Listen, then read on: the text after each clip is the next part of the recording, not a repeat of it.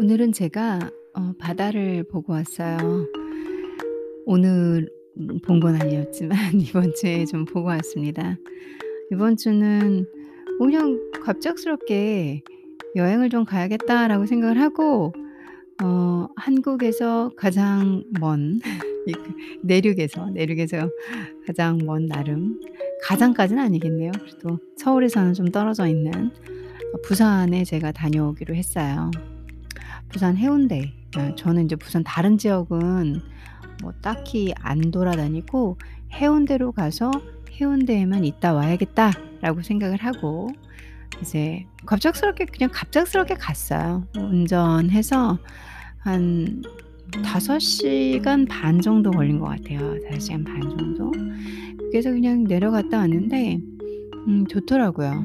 그 바다도 보고 그리고 아무래도 뭐 '일상에서 좀 떨어졌다.' 이런 느낌이 좋았을 것 같지만 이 생각이라는 거는 장소가 바뀌어도 붙어 다니더라고요. 그래서 여러분들에게 오늘은 음 여행 얘기도 좀 들려 드리는데 사실 여행 얘기라고 해 봤자 제가 뭐 들려 드릴 게 딱히 없어요. 요 코로나 시기니까 바닷가에 좀 가 있었고 그리고 바다도 마스크를 계속 쓰고 있어야 되니까 뭐 그게 이렇게 enjoy라고 해야 되죠? 이렇게 즐길 엄청나게 즐길 수 있는 상황도 아니고 해서 바다를 보면서 어 생각난 것들 그리고 바다를 보면서 제가 어떤 그런 인생의 나름 사자 같은 철학 얘기들 그런 얘기를 좀 해 드려 볼까 합니다. 해운대의 여행지 정보를 어 담고 있지는 않고요. 어 그래서 해운대 여행지 정보 해 봤자 제가 드릴 수 있는 게 글쎄 뭐가 있을까요? 맛있는 밥집? 저 제가 식사를 거기 거기 뭐 한우 암소 암소갈비인가? 거기 되게 유명하대요. 저는 거기는 안 갔어요. 그리고 해운대에서 주로 바다 보고 왔어요 저는. 인제 해운대 근처에 해운대 해변가 근처에 호텔 몇 개 있더라고요. 그래서 거기서 거의 뭐 점심 겸 저녁 식사 1 끼 정도 그렇게 하고 저는 온 것 같습니다. 어 이번 여행 목적은 뭔가 먹고 즐기고 이렇다기보다는 그리고 인제 제가 먹고 즐기고 할 만한 사람들도 많이 없었고요. 어 해 바닷가를 보러 갔어요 해변. 그러니까 바닷가 바다를 보러 가간게 여행의 목적이에요. 그래서 정말 바다를 많이 보고 왔습니다. 의자 하나를 들고 가서 해변가에 떡하니 앉아 가지고 뭐 거기 보니까 해운대 해변가에 이런 파라솔 같은 걸 돈을 받더라고요. 그래서 저는 몰랐어요. 그 한국 해변을 간 적이 사실은 없어요 제가. 그래서 한국 해변에 이렇게 파라솔이 꽂혀 있으면은 그게 거기에 그냥 가서 쓸 수 있는 줄 알았지 그 돈 내는 건지 모르고선 아시죠? 다 그 또 어떤 뭐 일하시는 분이 "이거 돈 내야 된다." "아 그렇구나." 또 이렇게 혼자 뭣도 모르는 바보 바보 되고 막 그랬거든요. 음 그래서 근데 인제 어디 여행 간다 그러면 의자 하나 정도는 좀 갖고 가요. 그래서 그럼 뭐 파라솔 없으면 어때요? 의자에 해 그 뭐지?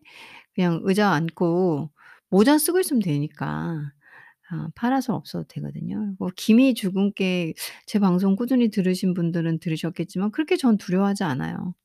기미 주근깨 있으면 좀 어때요? 그런다고 제가 뭐 미스 코리아 되면은 글쎄요. 그렇게 되면 제가 관리를 할래나 그건 잘 모르겠지만 어 그것도 아니니까 괜찮아요 생겨도. 그래서 의자를 좀 이렇게 해서 좀 너무 덥더라고요. 그래서 모자는 좀 쓰고 한참 음 떡하니 앉아 가지고 바다를 2 시간 오전에 1 시간 걷고 그다음에 한낮에 진짜 땡볕 아래서 한 1 시간 반 2 시간 정도는 앉아서 바다를 보고 저녁에 다시 또 해변가를 좀 걷고 그렇게 정말 바다에 충실하게 갔다 왔어요. 그래서 오늘 제가 드릴 내용에 어디 음식점이 맛있어요 이런 거 없고요. 그리고 어느 숙박지가 괜찮아 이런 거 없고요. 그리고 어디 또 뭐 어디 놀 만한 곳 음 그런 거 없어요. 저 제가 해운대를 제 인생에서 그 해운대 해변가는 지금 처음 간 거예요 제 제가.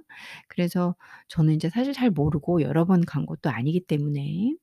네 한국에서 인제 코로나 때문에 해외여행이 어렵기 때문에 어려워서 제가 이제 그 갑작스럽게 간 게 해운대였다. 뭐 이 정도. 제 여행 객관적인 보고서는 요 정도로만 하고 이제 바다를 보면서 제가 생각한 것들 생각난 것들을 여러 개의 스토리로 엮어서 말씀을 드리고자 해요.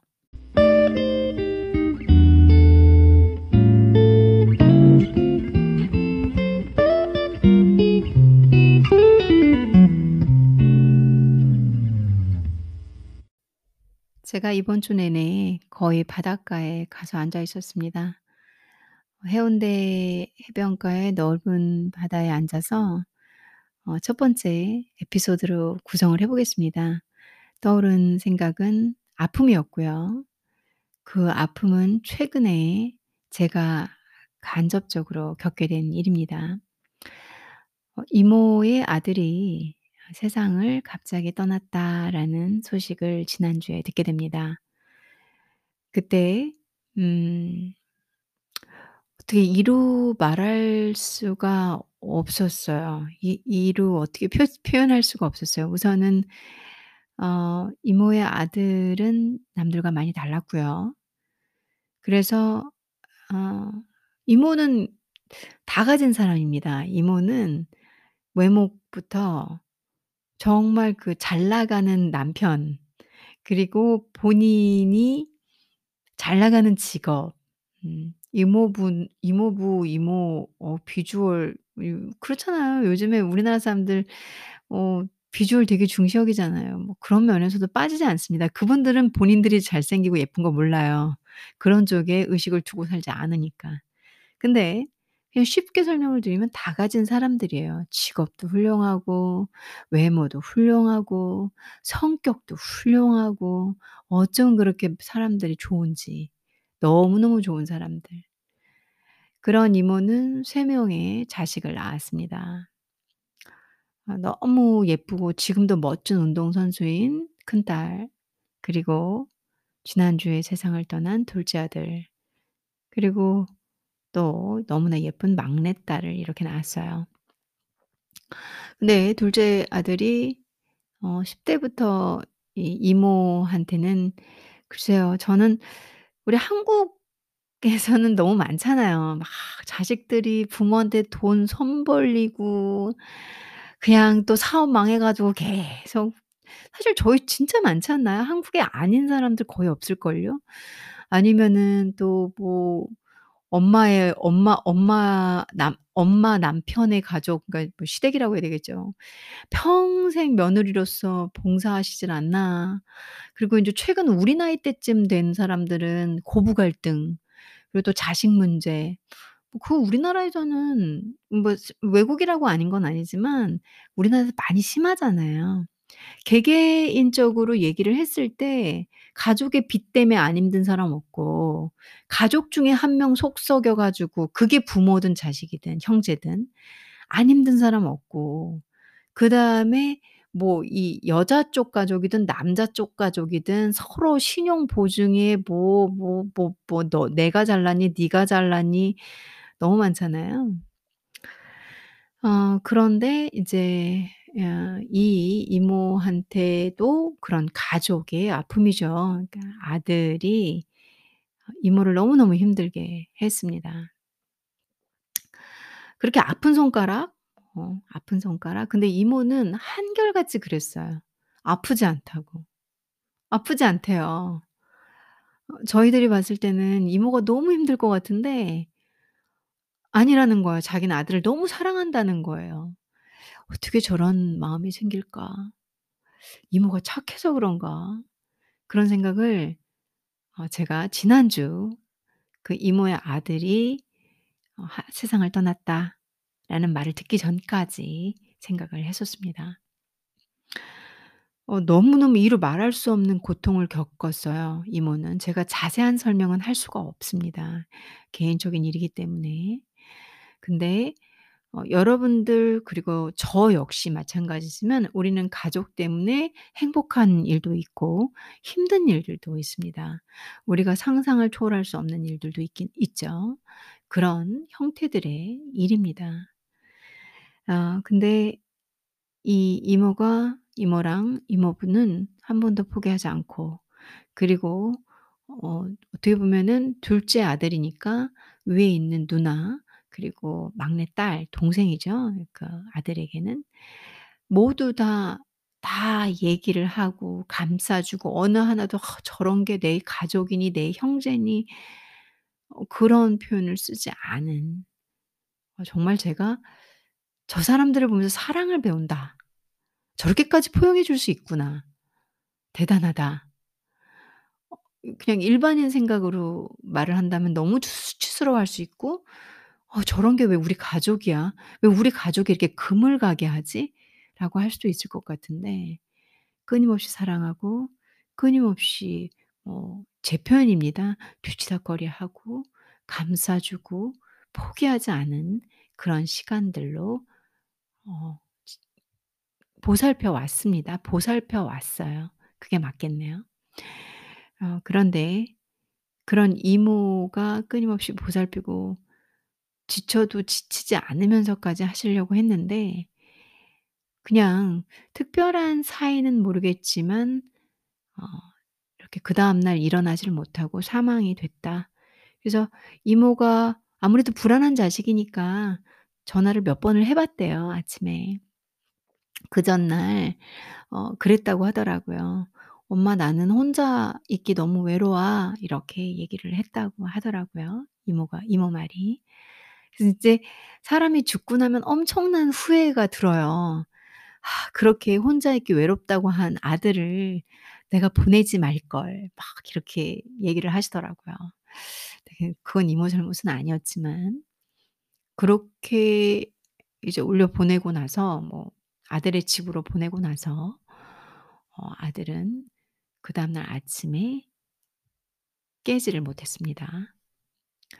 그래서 뭐 이제 그 전화를 해도 안 받으니까 너무 불안하고 알죠. 그 문제가 있 있어 왔던 사람은 항상 긴장감을 주고 걱정을 주게 되죠. 그래서 전화를 안 받으니까 빨리 집주인에게 연락을 하고 문을 따 달라. 근데 이게 인제 캐나다가 인제 아무래도 프라이버시 문제가 있어서 마음대로 문을 따 주질 않아요. 이 인권 침해가 될 수 있기 때문에. 그래서 쪼끔 더 좀 더 길어졌죠. 경찰 부르고 어떻게 다 대동을 해서 문을 열고 들어갔는데 어 그 119 라고 할게요. 한국식으로 119 측에서 먼저 들어가서 보고 보니까 이제 "사망이다."라고 판정을 내리고 그 이모는 그 자리에서 아들의 아들이 죽은 그 곳에서 3 시간 동안 움직이지를 못했다고 합니다. 아 참 마음이 아픈 일이죠. 그쵸? 그냥 음 자식이 먼저 떠나는 것 자체가 상상할 수 없는 아픔입니다. 근데 어 아팠던 자식이고 평생 돌봤던 자식이고 늘 문제가 있어서 제대로 된 삶을 살지 못했던 자식이었기 때문에 이모 마음은 더욱더 힘들었던 것 같습니다. 그래서 제가 어 이모를 위로하기 위해서 캐나다에 들어가야 된다고 생각을 했어요. 근데 이게 아무래도 코로나 상황 때문에 쉽지가 않습니다. 그래서 해운대 바닷가를 찾았고 바다에서 이모를 위로하고 그리고 제 아픔을 쪼끔 더더 내려놔 보고 그리고 이모의 상황을 좀 더 이해해 보려고 그분이 가진 마음이 어떤 상태인지 생각이 어떨지 가장 이모의 상황 속으로 들어가서 생각해 보고 제가 해 드릴 수 있는 최대한의 위로를 하기 위해서 이번 한 주는 또 바다를 봤습니다. 그 다음 날도 역시 바닷가로 갔습니다. 바닷가로 가기 전에 제가 너무나 사랑하는 커피를 들고 어 뭐 하루에 아침, 점심, 저녁으로 커피를 마시는 것 같아요. 그리고 커피를 마셔도 잠이 안 오거나 이러는 사람은 아닙니다. 그래서 커피를 들고 또 의자, 의자 하나 덜렁 매고 어 파라솔 돈 안 내고 땡볕에 앉아서 한참 또 바다를 봤습니다. 정말 바다 아무 생각 없이 봤어요. 파도가 밀려오는 거, 파도가 나가는 거, 햇볕에 비치는 바다, 그리고 구름, 그냥 바람 소리, 바람에 의해서 움직이는 물결, 그런 곳에 집중을 했습니다. 혹자는 바다를 보면은 뭐 모든 게 다 쓸려가는 느낌이다. 시원해진다. 마음이 탁 트인다. 이런 말들을 하더라고요. 저는 이렇게 바다를 보다 보니까는 멍해지지. 이렇게 뭔게 확 트인다. 이런 거는 모르겠더라고요. 그 두 번째 에피소드는 제 얘기입니다. 저는 사실 지금 이 정도 나이 되면은 뭐 어느 정도 제가 제 인생에 대해서 알 줄 알았어요. 내가 어떻게 살아야 될지, 내가 어느 정도 자본금을 갖고 내가 앞으로 뭘 하면 될지 전 다 이게 책처럼 막 영수증처럼 쫙 나올 줄 알았습니다.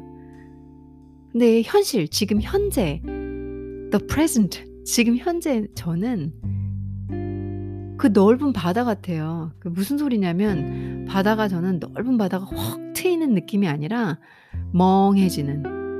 그러니까 너무 넓어 가지고 표류하는 느낌이에요. 뭘 해야 될지 모르는 거 있잖아요. 둥둥 떠다니는 거. 딱 제 상황과 제 모습 같은 거예요. 그냥 넓은 그 공간에서 수많은 파도가 밀려와서 잔잔히 부서지듯이 자꾸 때려 맞고 자꾸 때려 맞는 제 모습. 아, 여기, 여기, 여긴가? 하고선 밀려왔다가 찰싹 하고 얻어맞는 제 모습. 실패합니다. 매번 실패를 해요.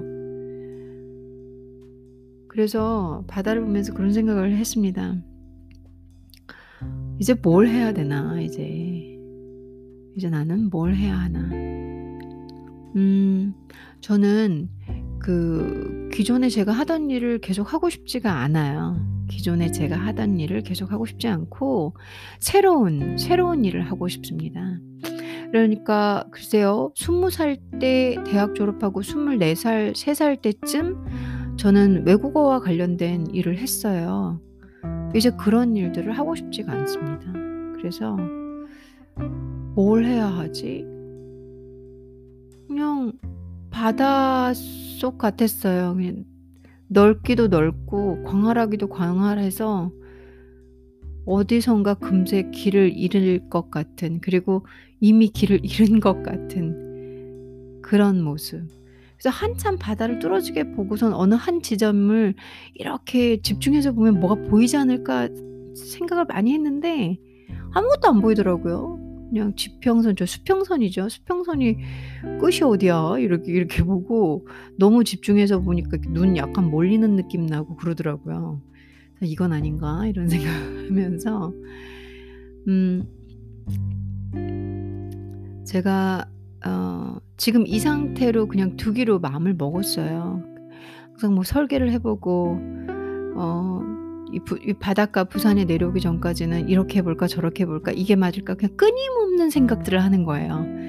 정말 내 인생이 어떻게 하면 잘 될까 뭘 해야 할까 지금 하는 일이 싫은데 하, 근데 그렇다고 해서 이 일을 접을 순 없고 그런 고민 다들 아, 안 하시나요? 저만 하나요? 한 군데 지, 진득하게 못 붙어, 못 붙어 있고 계속 그러는 건가요? 그렇게 말씀하셔도 어쩔 수가 없네요. 제가 그런 고민이 있습니다. 그래서 바다를 보면서 답이 좀 나오기를 한참 생각을 하면서 봤는데 뭐 답인 답은 안 나오고요. 생각은 없어지더라고요. 이렇게 멍 해가지고 여러 가지 저를 들러 저한테 들러붙어 있는 그 많은 생각들 미래 고민이 가장 큰 것 같아요. 미래 고민. 그래서 미그 미래가 나한테 올지 안 올지는 모르지만 현재를 살아야 내가 미래를 맞는 거잖아요. 저는 지금 하고 있는 일을 그만하고 그다음에 수입이 안정적이면서 즐거울 수 있는 일을 하고 싶은 욕심이 생겼습니다. 근데 그게 진짜 어려운 거더라고요. 아직까지 못 찾았어요. 아직까지 못 찾아서 '이거 배워 볼까 저거 배워 볼까.' 이러고 있고 근데 그 '배우는 걸 좀 그만해야 되지 않을까.' 또 이런 생각도 하고 있고 그런 방향과 생각 과 생각의 꼬리와 그 꼬리를 자르려는 움직임과 다시 그걸 정리 정돈해 보려는 어떤 그런 갑갑하고 미칠 것 같은 감정을 들고 바닷가로 간 게 어 그게 지금 현재의 저의 모습이고 저에 대한 얘기입니다.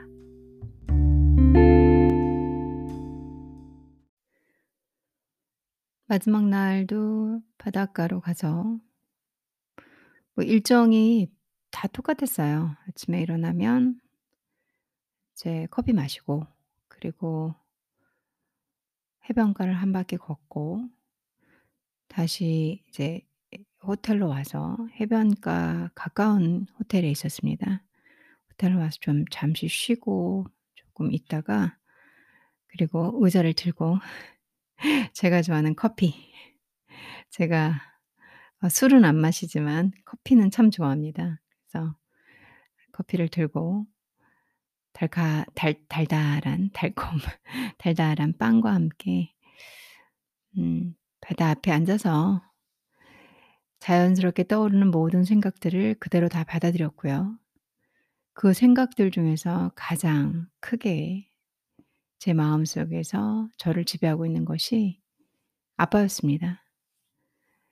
음 넓고 광활한 바다를 보면서 저도 모르게 아버지와 대화를 하고 있었어요.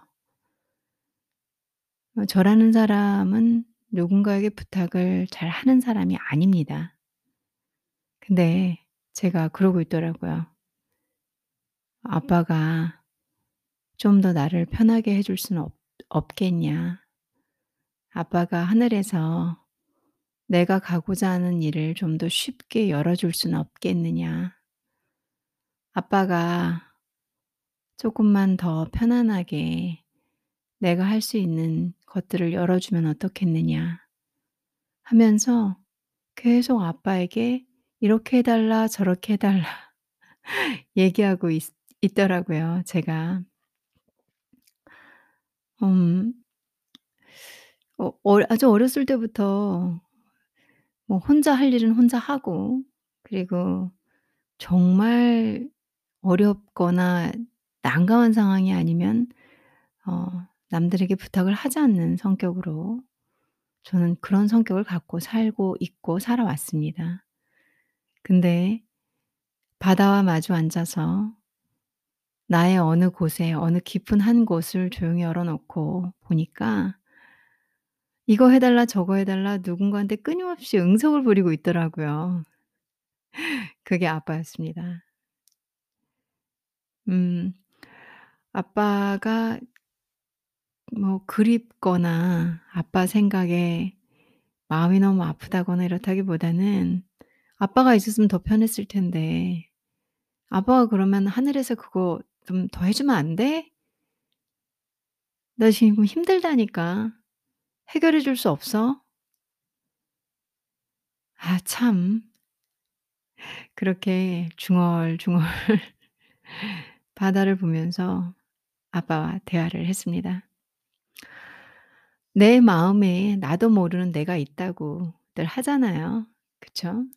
그리고 우리가 겉으로 보는 나와 또 내가 믿는 사람과 나와의 관계는 또 다른 시선에서 보면 '어 쟤가 저런 면이 있었어?' 라는 모습도 보이잖아요. 제가 너무 어른스럽고 뭐 그러고 살아도 결국 아빠한테는 딸인 거죠.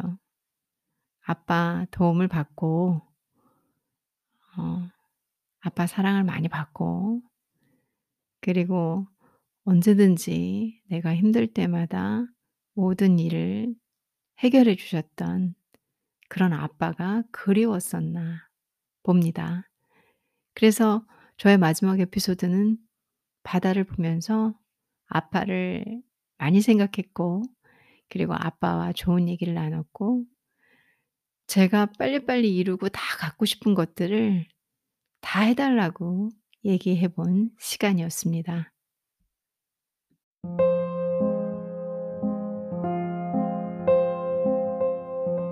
오늘은 제가 1 주일간 바닷가 근처에서 머물면서 바다와 함께 바다를 보면서 어떤 생각들을 갖고 있었고 어떤 생각을 했는지 에피소드 3 개로 엮어서 여러분들께 나눴습니다.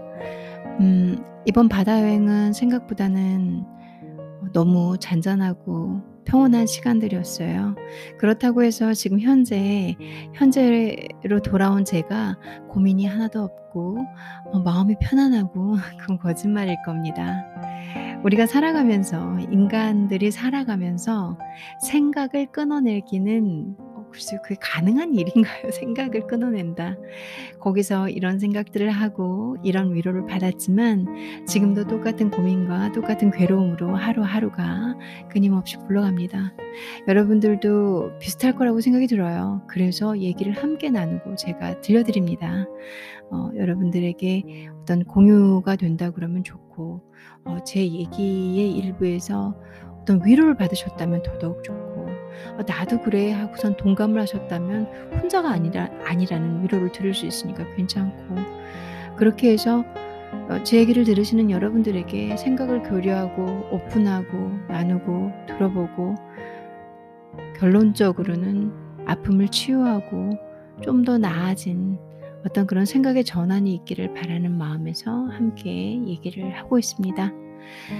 오늘도 행복하시기를 전 늘 바랍니다. 듣고 계시는 전혀 모르는 제 시청자분들께서 청취자분들이죠. 청취자분들께 어 여러분들 한 분한 분이 처한 어떤 상황에서도 조금이나마 행복하기를 혹은 아주 많이 행복하기를 바라 보고요. 그리고 그 행복은 내 안에 있기에 밖에서 찾아서는 절대 안 된다는 거 꼭 잊지 마시고요. 행복은 내 안에 다 묻어 있습니다.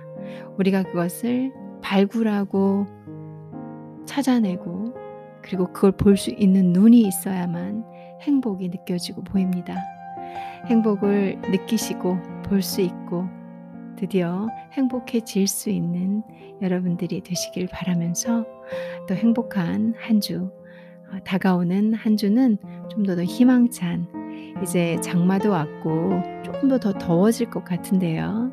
어떤 상황에서도 건강 꼭 챙기시면서 제가 간간히 찾아오는 제 방송 들어 주신다면 너무 감사할 것 같습니다. 쪼끔 더더 자주 찾아오겠습니다. 감사합니다.